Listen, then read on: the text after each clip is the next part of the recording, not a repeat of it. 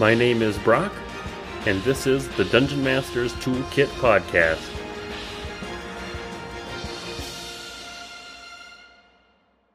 On today's episode, I talked to Alex from the Dungeons and Degrees podcast. You may remember that I had her co host on a few weeks ago, Adrian. So that was a lot of fun to get full circle and have both of them on the show. On today's episode, we talk about imposter syndrome for dungeon masters. We talk about running games for kids and a little bit about how how much violence do you include or how much math and systems do you include and, and just kind of have that discussion. And we also talk about using RPGs in the classroom or in teaching so that kids can learn either math or uh, constructive, creative problem solving skills, that sort of thing. We also get into talking a little bit about reality TV shows and maybe how to bring those uh, genres into a game. And then some of the stuff we wrap up on is modules and kind of using different modules and what works best for us. It was a very fun conversation, and I'm also excited to announce that I got to be interviewed by both Alex and Adrian on their podcast, and that episode will be releasing this coming Sunday. So I'll be sure to let you guys know on the Discord server when that goes live, but you can get a double dose of me this week. Um, and Alex as well, if you head over and listen to the episode of the Dungeons and Degrees podcast. If you'd like to support the channel, make sure you like and subscribe or rate the podcast on whatever platform you're listening on. And be sure to share it with other players or dungeon masters that you think would be interested in the content. It helps get us out to a wider audience, which is always fun. It's always fun to bring more people in. If you're interested in being interviewed and being actually on the podcast, there is an interview link that you can fill out in the description. And you can also join the Discord server. That's probably the best way to get notified of when I'm doing new interviews. So hop on over there and chat with us and maybe hop into a game or two.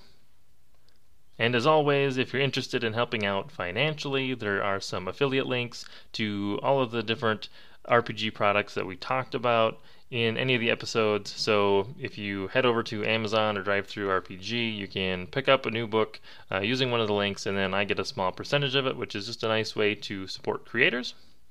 But today, I'm actually going to be giving back to you guys because we ran a design contest for the month of July. Very fun design contest. We came up with this fantasy desert metropolis location called Kuldjian, the Immortal Garden, just in the middle of nowhere, in the middle of a big desert.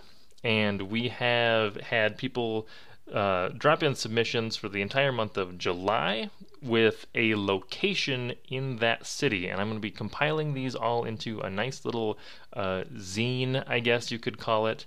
Um, so you get to see all of the submissions, and I'm getting some artwork uh, that I found online that I think will be great for the setting.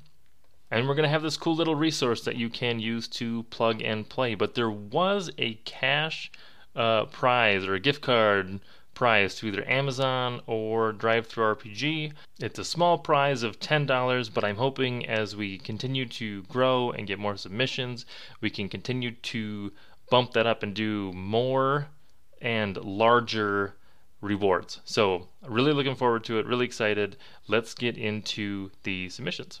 There were five submissions in total, and that means that every single person had a pretty good chance of being picked as the winner. And I will say that every submission was really good, and I actually had to uh, have my wife help me pick a winner because it was just very difficult to decide. So props to all of the writing here. But we do have a winner and I am going to read the winner's submission. Dravik Odim, a man to know but not befriend, a man to dislike but most certainly not to make an enemy of. Mr. Odim I describe as a slightly above average height human with sallow skin, a set of piercing brown eyes that always seem to see just a bit too much, and slicked back black hair. He may not look like much, but he is known to be one of the city's preeminent power brokers. He has a hand in every pie, or at least seems he does. And the leverage needed to get what he wants compromising pictures, bribes already enveloped and on their way to the right hands, beatings in the dark by unknown thugs. His schemes always seem to be in the midst of grand, complicated plays which build on and ever on. Some even say, to step into the lair of Dravik O'Dim with intent to make a deal is to step into the lair of the devil itself. And everyone knows you don't make a deal with the devil. Al Qaad's Emporium of Much is not the kind of place that natives of Caljanan are likely to go. Its location within the city is less than desirable, located just east of the Ember Mines and just south of the Slaughterhouse District. It's almost guaranteed that an unpleasant smell has permeated the shop through every cluttered aisle and cramped corner. But more important is the owner of this building, for it is not the humble gnome Al Qaad who once owned this shop. Instead, at some point, ownership transitioned to a man known as Dravik O'Dim. It was at that point that the shop's wares seemed to take a turn for the darker, less knickknacks and children's toys, and more shrunken heads and poisoners' tools. The tools, the occult objects, all began to crowd the shop as purchases dropped off, until it reached the present day. Piles of dark objects crowding every corner, leaving only cramped walkways through the shop, each one of which carefully placed so that they are all directly under the watchful eye of Mr. O'Dim. Now the shop does little to no business through its front door. Visitors are unwelcome, and locals know to stay away unless truly desperate. Every local knows that the back door is always open, and there's an entirely different set of deals available there. In the back room of Al Emporium of Much, the personal domain of Dravik O'Dim, there is a drawer. This drawer, located below the register, is fitted with three separate locks, each with a separate key and is made of hard-paneled triaxi ironwood. No one but Mr. Odem knows what is actually within the drawer, but many people, always through a friend of a friend, never themselves, have seen some of the objects which have been removed from or placed into the drawer. Pictures of private bedrooms from the Ember Palace, with even more private views on display, rolls of antique coins, each neatly wrapped with paper, stacks of crisp and wrinkled bills, small bundles of whatever the current opiates or narcotics craze is obsessed with. The drawer always seems to have what a desperate fellow needs. And that was our winning entry by Dan. And I actually interviewed him on episode 11. So if you want to hear uh, more from him, check out episode 11. That's where I talked to Dan. He did a fantastic job of describing everything in the requirements. So the location, the NPC, and the set piece. And I, I think he brought it all together just really, really well. So congratulations to Dan. We'll get his prize over to him. And keep an eye out on the Discord server. I will be releasing the rest of the contest submissions in a PDF uh, and not too long. I'm not quite done with it, but that'll be out shortly. And also stick around and watch out for more design competitions because this is something that I would like to do more of. So we may start to do some more voting to see what people want to design next. And just thank you everybody that participated. And I hope that people can get some use out of this little PDF that we're putting together. Now that we've gotten all of our contest and housekeeping items out of the way, uh, without further ado, let's get into the episode with Alex. I have Alex Sol- Saulnier McKinnon. If Close I said enough. that right, okay, perfect. The Texas pronunciation is Solnier. The proper pronunciation is Solnier. As I've been, you know, for long enough, and I think I'm the only one that says it that way in my family because I got yelled at uh, by a music instructor during call in college who told me I was saying my last name wrong. Oh, that's so thoughtful of them. so awesome. I'm excited to have you on the show. And why don't you just tell us a little bit about yourself and how you got started in tabletop role playing games? Sure. So, I, in my day job, I am a teacher, teach third grade now. Exciting.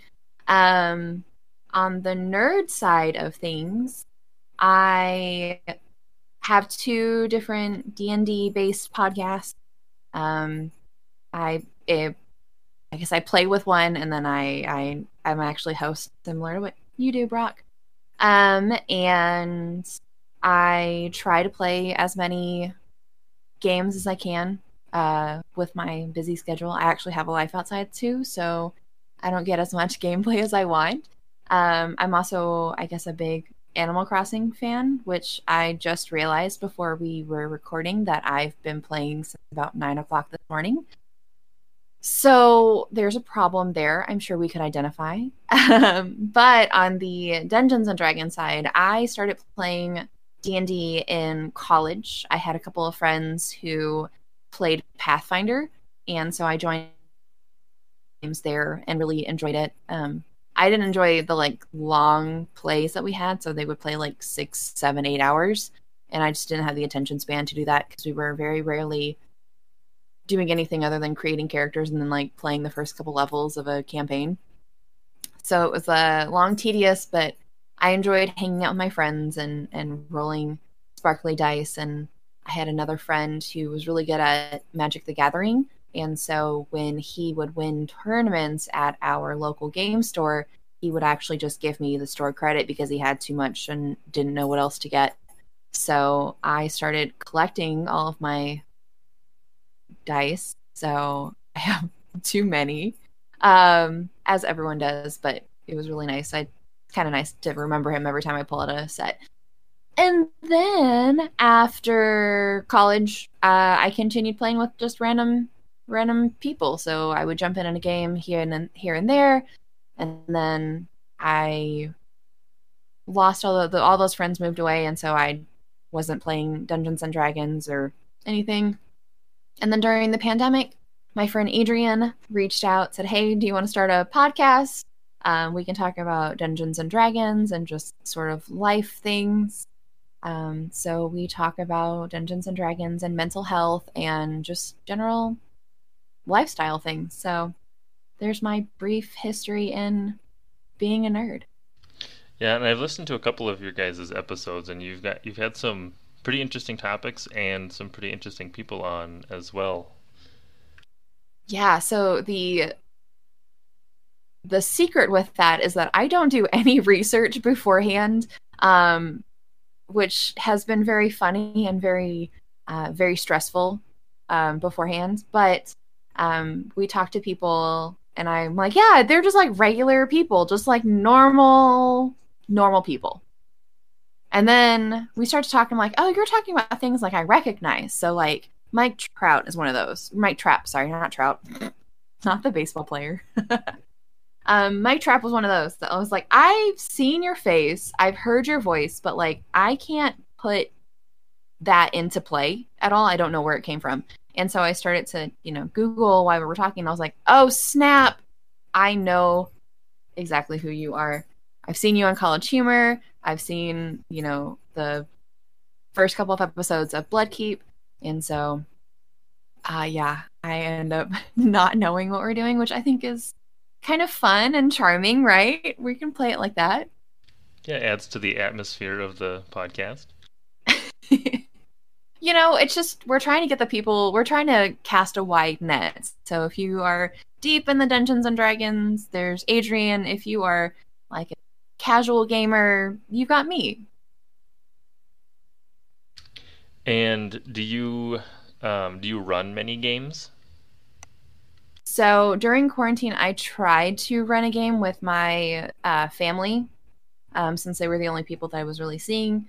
Um, we played, I think, five or six sessions and then with my sister and and her boyfriend having a uh, actual server's job when everything opened back up you know, in the mid pandemic, uh, they had a more rigid schedule and it was just really hard to get together as all D&D games or most D&D games go.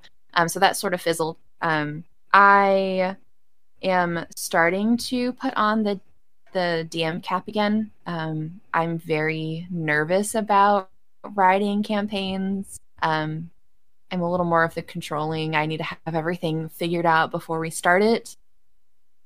So um, Adrian is actually going to be helping write another campaign that we will hopefully be showcasing, or helping me write a campaign that we will be showcasing, and maybe talking about the journey of being a baby DM in the world. That's pretty cool. Um, are you planning to do a? So is that going to be another podcast or a series or something? I think we're we're talking about it. You know, a peek behind the curtain. We're talking about doing it as a series, um, just so you know you can see how other people maybe learn and how maybe watching one person's journey helps you become a better DM or become a better teacher or something like that. Um, you know, just always trying to find that content and fill it in different ways. But I'm really ex- excited. So, like, I didn't really like storytelling or English in general. So, in high school or in college, I just don't feel like that was my strength. And so it's a lot of my hesitation of of creating something that I have to be in charge of. It's like I can be in charge of like classrooms and stuff and like wing it there, but there's something about that translation that I just I get really wor- worried and nervous and then overthink it and then I'm like everyone's going to hate it. And then, you know, even just feeling like a general imposter. Uh, yes, imposter syndrome.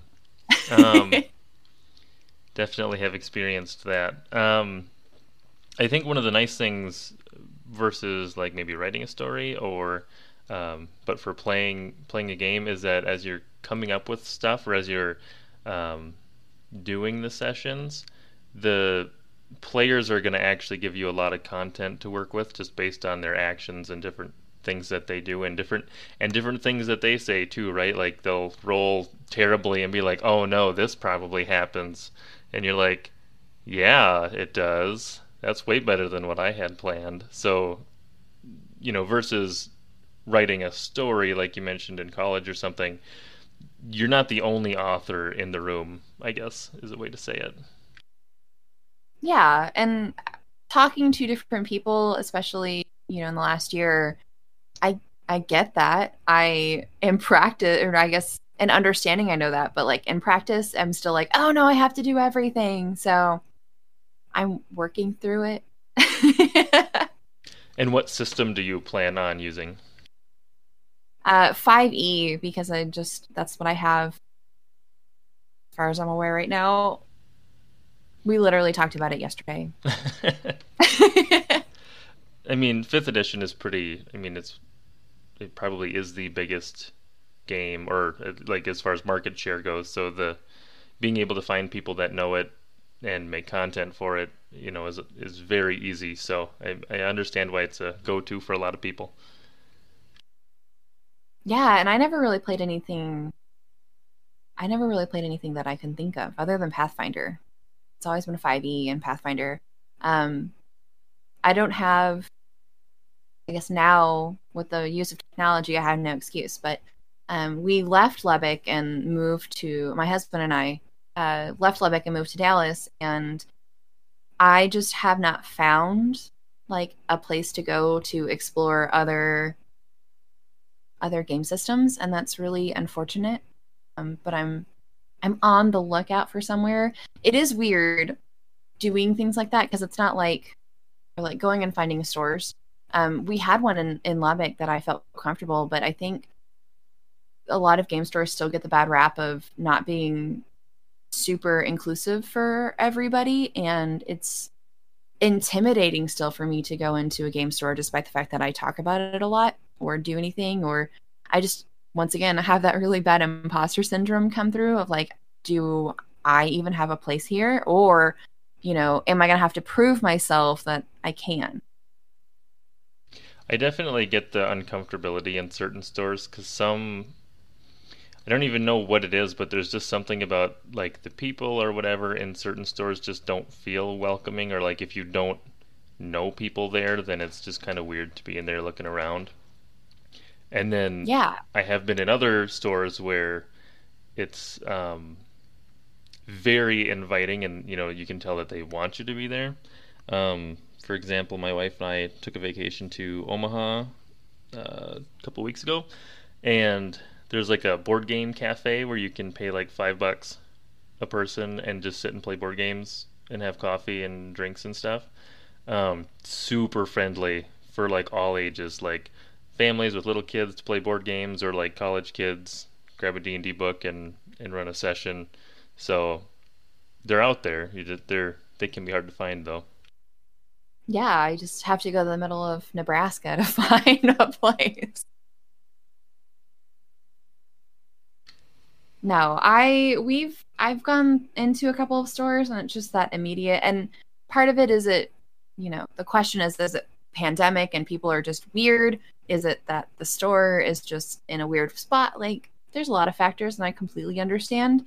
Um, so if anybody has an idea of where to go in Dallas, you know, friendly, um, you can hit me up on the Twitter, wherever you can find me on the internet. What is your Twitter so that people know? Oh yeah, uh, eloquent mime is pretty standard across anything. Um, E L O Q U E N T M I M E, which I used as my very first name in World of Warcraft, and it has stuck since then. Those names stick around for a long time. I found. um, are there so as far as the DMing aspect goes, are there specific things that I mean besides like the imposter syndrome piece of it that you feel kind of are like your main hurdles? I would I would say that would be the biggest part of it because I think character creation is up to players and just figuring out how the characters come together. Um, my, I can see where my gameplay has changed in that I just wanted to create a character and like hit things and like maybe solve a puzzle. And as I've gotten older, my own character creation has been like, okay, well, how would this character actually fit in this world? And why would this character be journey with these other characters? And so I think where I am just developmentally as a human, um, I probably should stop being worried that I'm going to get things wrong because you know that imposter syndrome is is real. But um, I think it's just trying to remember everything and then make it a worthwhile experience for my players. You know that that like customer service voice in the back of my head just wants to make sure that everyone's like having a good time. And then the other part of my brain goes, well, how could you be that person to allow these people to have a good time? Like, how dare you think that you have the skills? So, I think really just getting out of my own way would be what I need to do in my journey, in my hero's journey. And hopefully, as you run more and more games and just have like a conversation with your players at the end of the session, you know, what did people enjoy? What did people not enjoy? Hopefully, that'll give you more confidence that people are having fun. Because I've had that too, where especially if you're new to DMing, there's just a large mental load to manage a session. So you may not necessarily be able to tell if people are enjoying it or not because you're just doing so many things. And then you get to the end and you're like, okay, was that fun? Did people like it? And then they turn around and they're like, oh yeah, that was awesome. I can't wait, you know, till next week till we can keep playing. But you're just so mentally overloaded in the moment that it it can be hard to kind of gauge some of those things. yeah, and I think getting over the like air quote right way to do things, I just have to I have to remember that that there's no right way to run a game. It's it's really that collaborative effort that really helps make it fun. And everyone's going to be a little weird at the beginning because it's a new role, it's a new character, it's a new it's a new story. How many players do you plan on having in your game? I think three, maybe four. Um, I think three is, you know, a pretty standard. I just picture like Aragorn, Aragorn, Legolas, and Gimli on their hero's journey. um, but I, I don't think I would want to do more than five people because can you imagine trying to put all those schedules together online plus my schedule of school happening somewhat in the future yeah scheduling makes uh, makes that a bit difficult i typically run for two to three people depending on which group it is. And yeah that even that is as an adult very difficult to, to just get people's schedules to line up and some of us have kids and then that's a whole nother can of worms so. I think if enough people got together i think we really should have just a four day work week. And if we just documented all the good things that happens when people are allowed to play d&d i really think we could make it happen. And have this policy change of a four day work week so we all could play games together and enjoy life I would be very happy with that, especially if it was work sponsored. oh man, get on that. That would be so much fun. I did play a work uh, game, so I uh, worked in an office, and we were we used to play just board games. So you know anything that we had that we could play for about an hour, um, we would play, and then one of one of the people I worked with, one of my friends, um, he just started, he was like, Hey, do we want to run Dungeons and Dragons?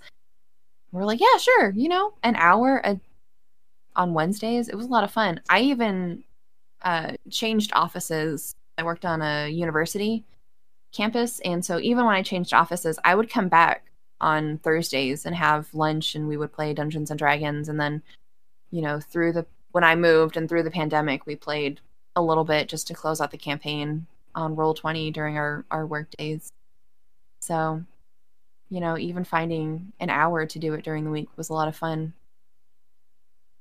I couldn't imagine doing that at my previous job because I was the youngest person there by about 30 years. Um, but at my current job, um, pretty much my whole team that I work with is about my age. So uh, I could definitely see that working out over like a lunch hour or something.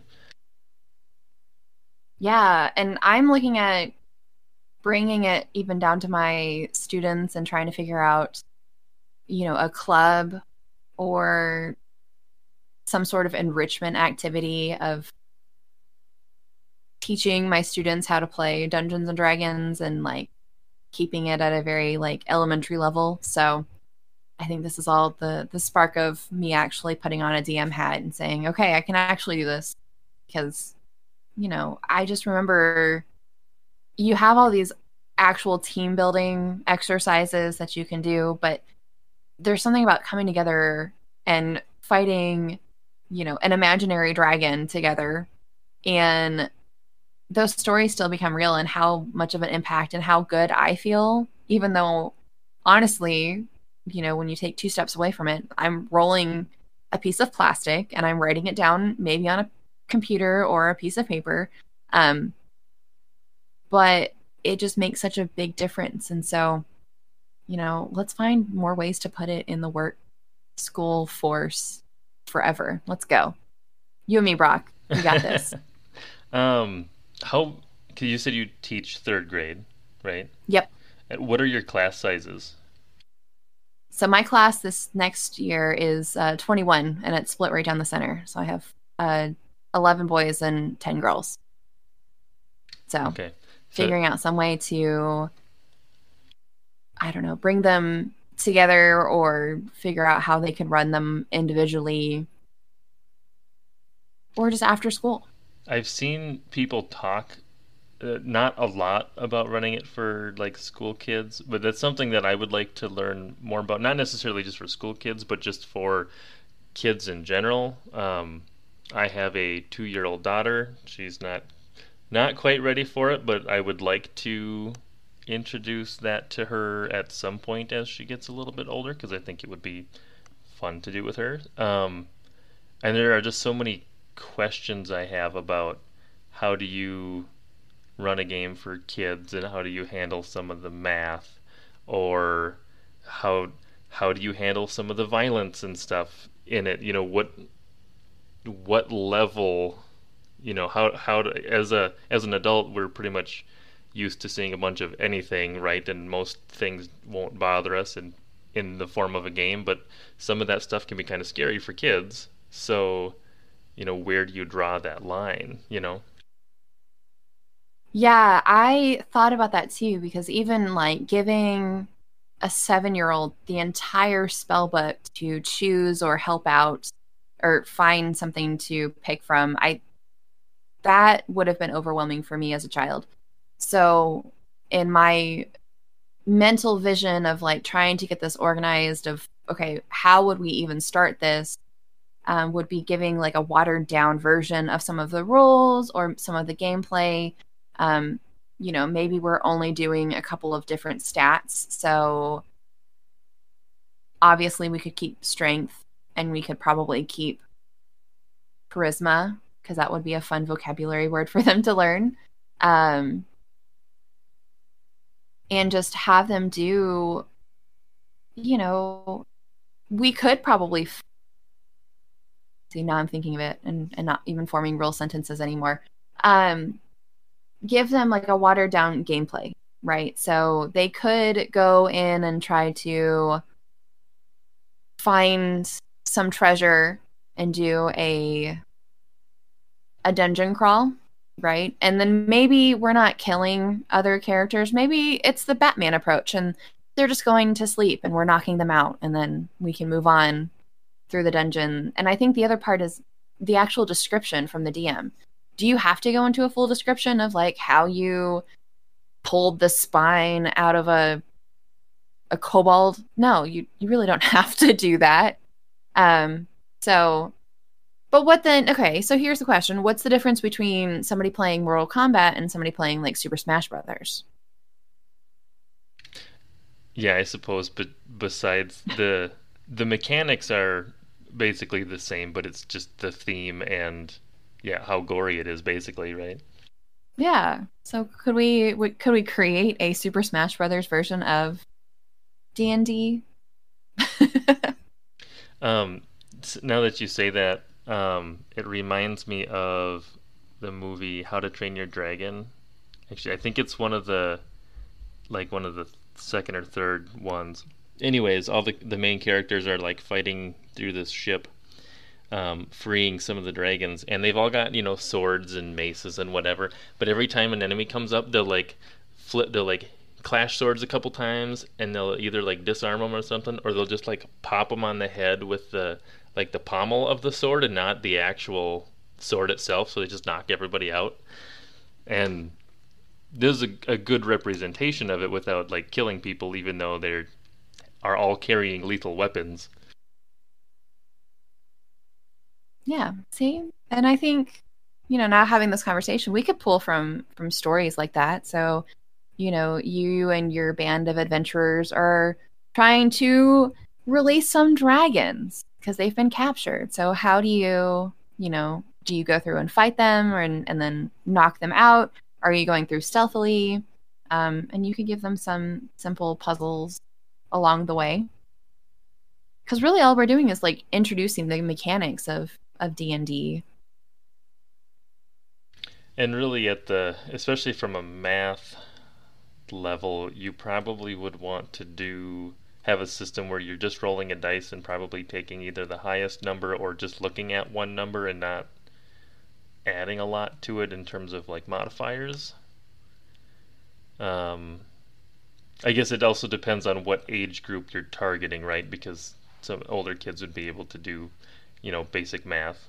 But just as an introduction, I would think just taking like a single d20 roll and saying, okay, if it's above this amount, then that's a success or it's a fail or whatever. Yeah, even even as an adult, some of those some of the math that has to go into rolling a character is a little bit beyond me. But I think, you know, we have tables and charts that say, okay, so if we're going to build a new character, if you roll a a d6, then you're going to add this many points or you're going to take away this many points. So honestly, that's going to be like second grade and up. Although my second graders had a little bit of problem with their basic math, but that's uh, neither here nor there. um, so I think second grade and up, if if any parents are listening and want to have an idea of where their math skills should be for their little ones, second third grade is where probably where we, where we could start. Yeah. and it would be a fun way to reinforce some of those basic math skills at the same time. Teaching while we're having fun is my favorite. It's trickery. Always trickery that's well that was like me with the civilization games i would just play them all the time, and then I'd learn all this random history about random locations because I'd read the Civilopedia ent- entries. See, do you remember back in the day when we were used to be yelled at for playing too many video games? But here they are. You could sneak them in at any point. They don't have to be like super educational. They could still be fun and and make us learn. You learn a lot more too when you're exposed to something and then are curious about it than if somebody's just trying to be like, okay, you got to learn this for the test. No, they should make the standardized tests like games. Somebody gets on that. Somebody needs to get there. It's like, how do we give students like an hour game to play go through all the standards that are required by, you know, the state? So the final is just a RPG session where you fight the dragon. And yeah. And you got to do some math and reading. Maybe you have to compose a letter. So there's your writing. there we go. We'll have this all figured out by the end of the episode. Oh man, if we could. The the problem would be like selling that to admin. I don't think it'd be such a hard sell to teachers. I think it'd be a hard sell to the the other people who don't quite sit in the classroom anymore. Yeah, especially if they're not familiar with the games. Yeah, I I think I agree that that would be the biggest hurdle there. So I think we need a resident old person. Resident old person. Yep. somebody we could bounce ideas off of. Um, an after school program would be a neat way to do that as well because then you. Oh, I guess I'm not sure, but I assume you wouldn't need as much approval to do something like that because it would be like your own time. Yeah, and a lot of elementary schools, especially in my district, have opportunities for students to do something after school. Um, so I know that my my school used to have a yoga club. You know, they they you have robotics and things like that, even at the the primary level. So I think as long as you could talk about how it was helpful or identify where students would really be growing skills that they need for the real world, which we could, right?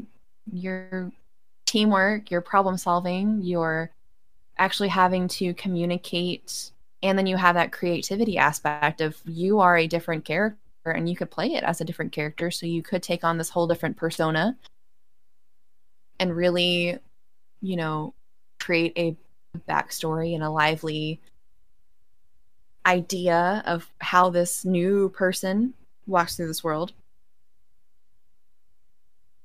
There's it really of... sells itself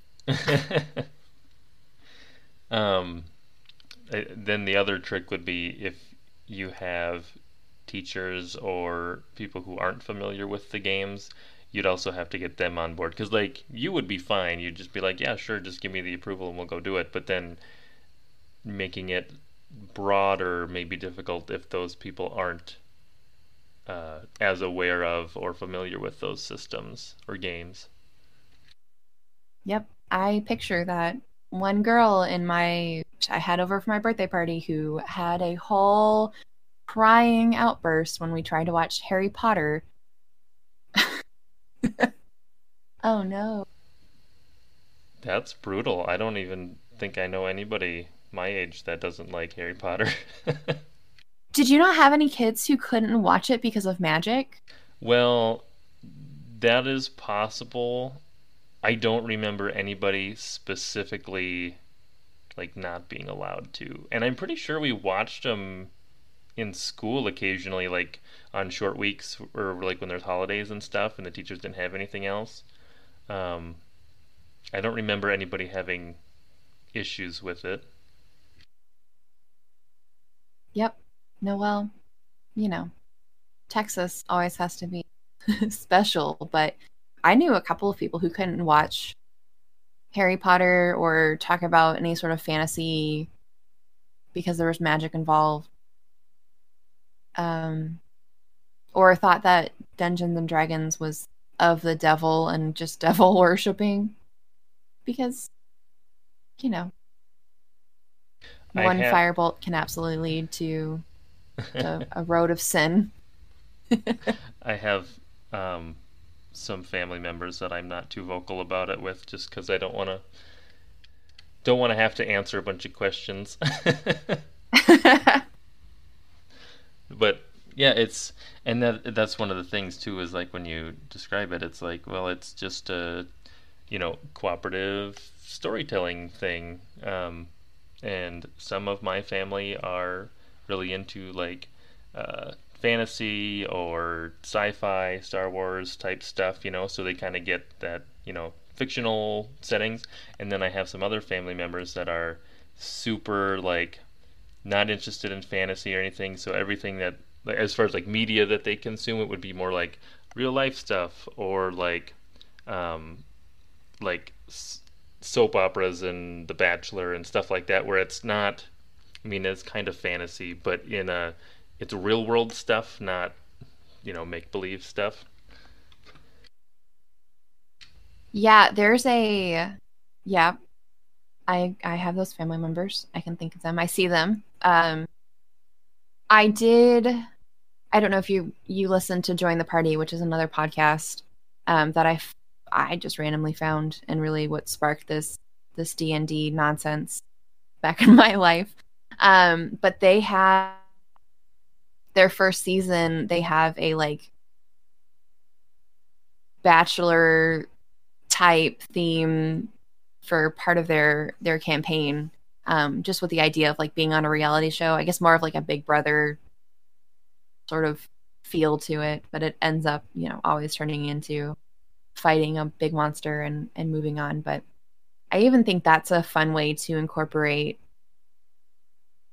things that other people like and maybe getting them on track of like hey we're going to play this like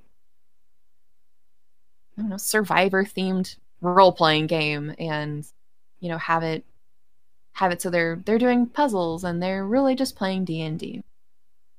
That's an interesting idea. I hadn't considered running something um, that mirrors like popular TV shows or something. Um, and it would be also interesting to run like an episode of that, but also in a fantasy setting as well. So like fantasy survivor, right? can already see like a one shot or like a short campaign where the the party is like teleported away to some island and then they have to survive the island and do all of the survivor stuff to to get off. they have to vote other people off the island. And then you get your social backstabbing, you know, political intrigue in there. And that would be a fun way to actually like split up the party too you know, have two different campaigns going on with maybe two sets of people, have them vote some of their friends off or, you know, whatever they they want to do, and then join it in sort of a a finale or whatever you want it to do and and have these two sets of groups like be competitive and then and then eventually have to work together. And then once again backstab. I love survivor. I of my trashy tv that is number one I haven't watched that in a long time. There was one that I watched for a little bit. I don't even remember what it was called, but it was it was basically Survivor, but they were all on like a pirate ship and it was all pirate themed. And somebody had like a was like the captain and they would get like gold for completing stuff, but then like the if they didn't like the captain, they could mutiny against him and kick him off and that one was interesting, but it was basically just like Pirates of the Caribbean Survivor. Look, that translates so well to a seafaring campaign. It does, that is true.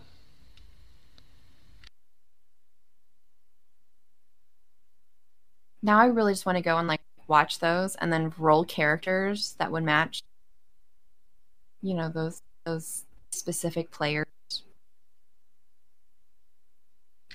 that would be good.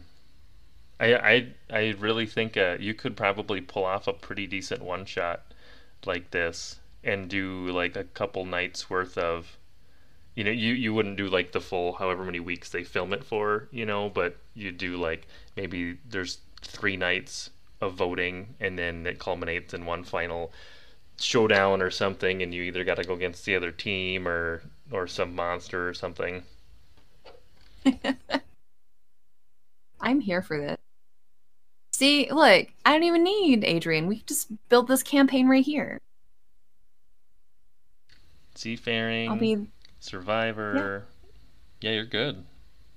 Yeah, here we go. You just hit me up if you need any more inspiration.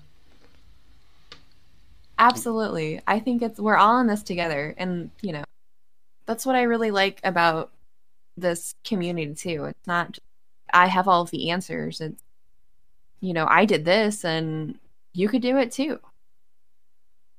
And that's like, kind of the cool thing about interviewing people too, right? Is we get to kind of take a peek into everybody's brain and you realize that a lot of people run things very differently from other people even in like the same system and there's just a lot of good stuff to steal yes so our running gag I don't know if Adrian talked about it, is Curse of Strahd. Um, Adrian's been playing it since since the pandemic started, and what I have learned because I I just I didn't know about all of the other campaigns. I really didn't, you know, until all of this. I didn't know how D and D campaigns. I'm sorry, my dogs all decided they needed to be awake at the same time. Um, I didn't know how campaigns were created. I just assumed that everybody I had been playing with had these just brilliant ideas of what we were doing. And I was like, yeah, I'll go along with, you know, I just assumed everything was homebrewed. Um, so now that I know that Curse of Strahd is a thing, um, it's it's the one that everybody wants to talk about, and it's fascinating, like you said, to hear what other people are doing. Like how are you playing Strahd? What are you doing? What is he doing? Is he a friend to the campaign? Because I've heard that where like Strahd is just like a bro that they that they. That's some deep stuff, and I don't know if I could not. I don't know if I could hold on to that secret. like your bro is, is trying to kill you. I'm sorry. Yeah, and I haven't run any at least any like major modules. I've run some like quick start module things, but um, but then most of my stuff, even the stuff that I kind of homebrew, is all stolen from like TV shows that I've watched, or um, like a lot of stuff I'll pull from Avatar: The Last Airbender because they just got really good storytelling and really interesting locations and stuff. Um, and most of the people that I'm playing with um, haven't seen them. So like i can do straight up the same names and characters and they'll be like oh this is a neat person.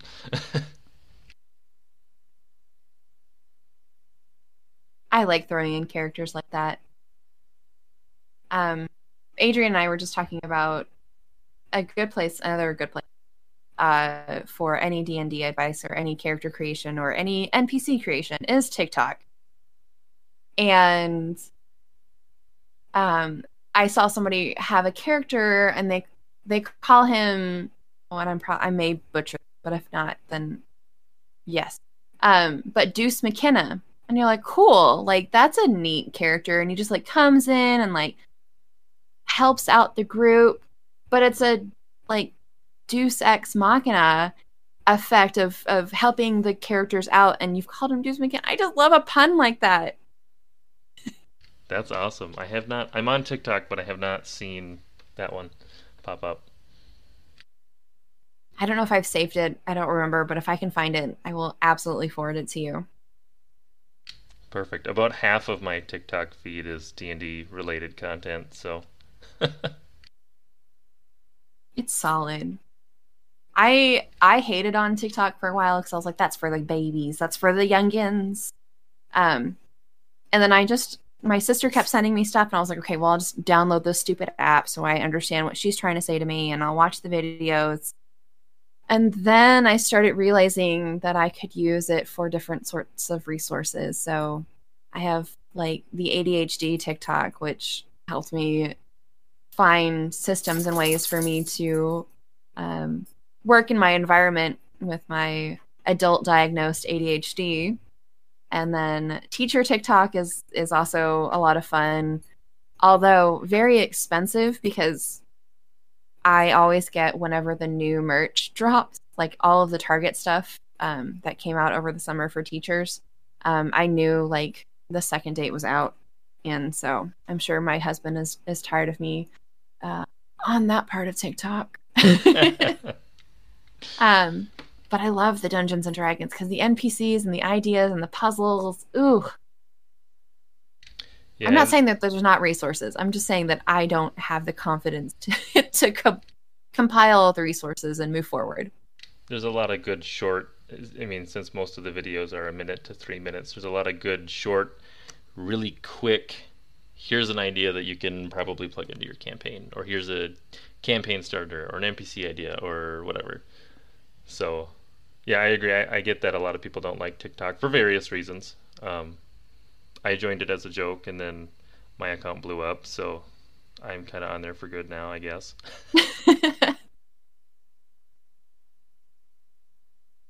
I can't. Uh, so I think the takeaway from all of this, right, is that we need to stop doing things ironically because they're they're going to become a staple in our lives.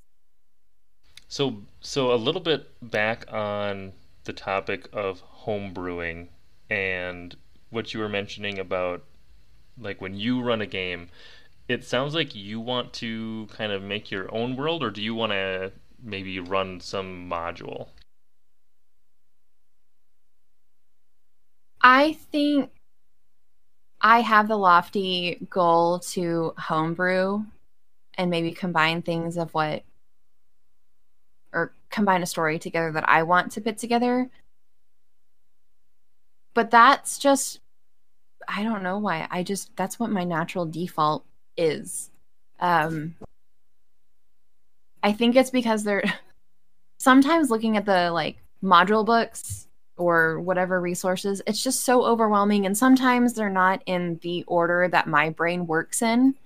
And so it would be like having to study a master class and then organize it so i understand what it is which then again i'm just you know working how my brain works. So if i ever find something that works for me to read and put together then then I think I would be more more understanding to do a pre-written module. But I just with the way that you know I think about stories, I basically would just have I.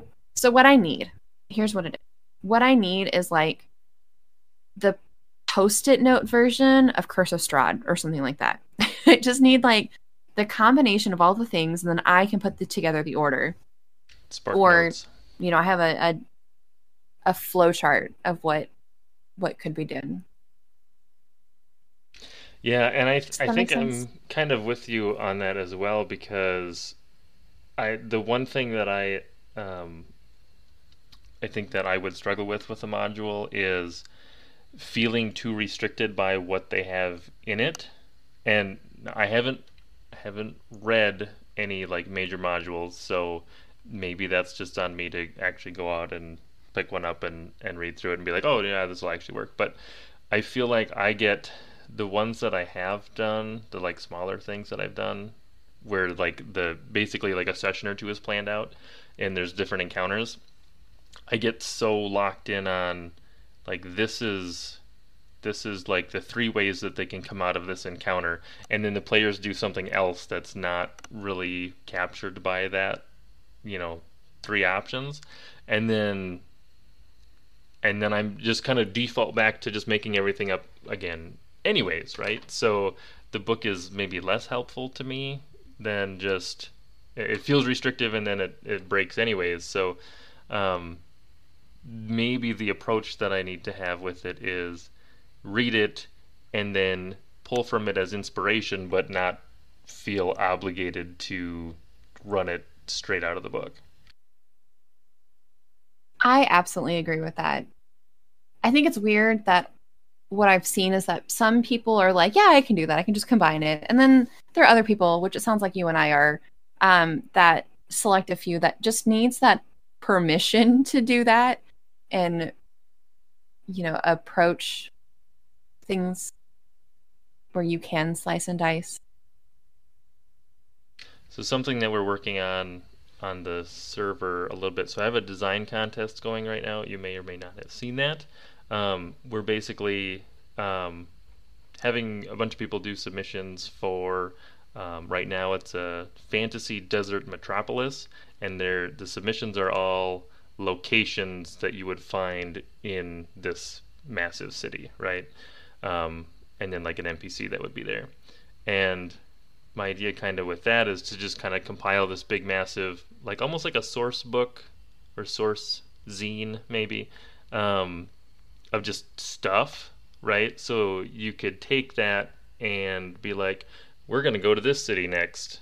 And here's like a bunch of stuff that we can do here. But there's no there's no like plot or anything, right? Like the DM would have to take it and be like, I this one's cool, this thing's cool. Oh, there's a cool NPC here. Let's make him a bad guy, and then you know just kind of drop your players in and have stuff that you could you could use it as a as a kind of way to get ideas and stuff. But there's not like a okay, first session, you're going to want to have your players do these four things. And then by the end, there's this big, massive ending with this battle at the palace. And, you know, it's just like, here's a bunch of locations, here's a bunch of monsters, here's some maybe cool items. If you end up needing it, then, you know, flip to a page and, and there's information for you. But there's no, like I said, there's no plot or anything to it.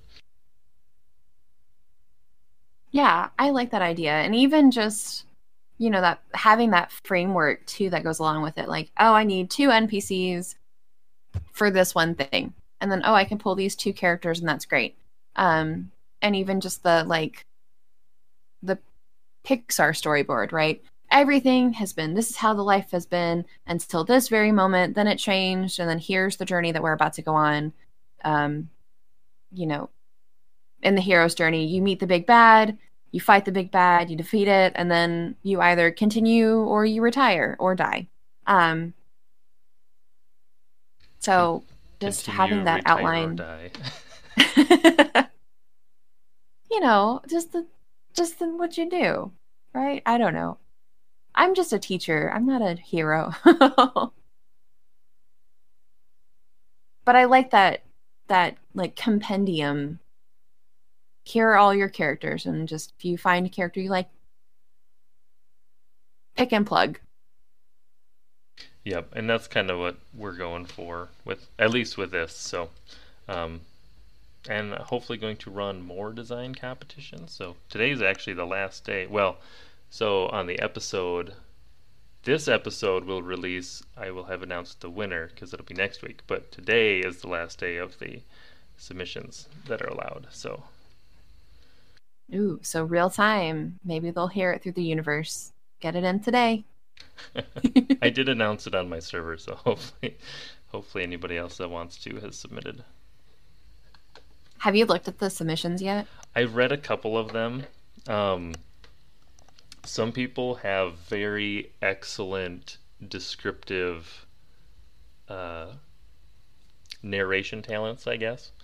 Um, I have not I have not read all of them, so I can't determine a winner, and I may need to have my wife read a couple of them and see which ones she likes because I don't know if I'll if I'll be able to actually pick one out. I might have to pick out like my top three and see which ones she picks, and then see where we where we have overlap.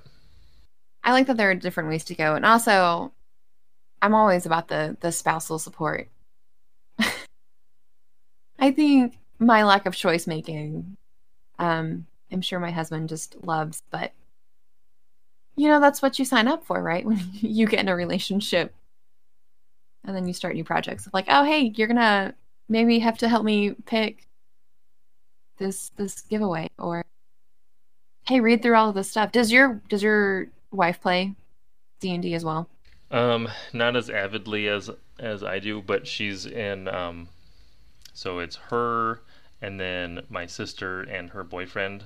There's one of my groups that I run for. Um, not super frequently because they're um, my sister and her boyfriend are both in college right now, so scheduling is whacked.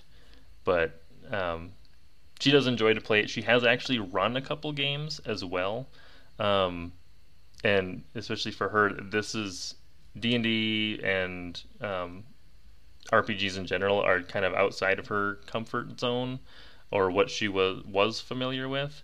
So it's really interesting when she gets to run a game because she doesn't have the same um, like I'm like super ingrained in like all the stuff that's happening in some of the history and stuff and how like this is how everybody online says to do a certain thing, right? And she has she has none of that information. So then she goes and runs stuff and is like, "Oh, that was a really neat way to handle that. I never would have thought of that because I'm kind of maybe stuck more in some of the popular traditions of role-playing games versus just coming at it completely blind." Oh man, that freedom of not knowing a lot of information and not having done a deep dive. It's kind of I'm with jealous.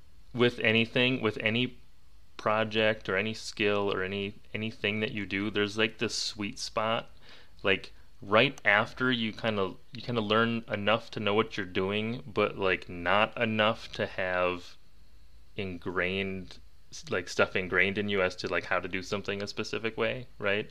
And then just kind of that sweet spot where it's like really fun, but then as you as you keep going and you get more more and more learning, you you get a lot better, but then you you lose some of that kind of like wonder and inspiration and and stuff. That beginner mindset. Exactly. Was there anything else that you wanted to talk about before we drop? No, this was a much much more full conversation that I was worried that we were you were you were gonna get within five minutes of having a conversation with me and being like, ah, yeah, I talked to the worst of the two. Adrian, we should bring Adrian back. Just can you just call him right now? but you know, I really no, I absolutely enjoyed this conversation. It was a lot of fun, and it's really weird being on the other side of the microphone and answering questions rather than, you know, trying to lead it. So it's very nice to not to think that hard. you don't have to be in charge for once. Yeah, and then we're talking to you soon too. So I look forward to being on your guys' podcast because that'll be my first time getting to be interviewed. Ooh, the first time. Well, you know how it goes, so. Awesome. Well, thank you so much for having me. Yes. And congratulations to whoever won the giveaway.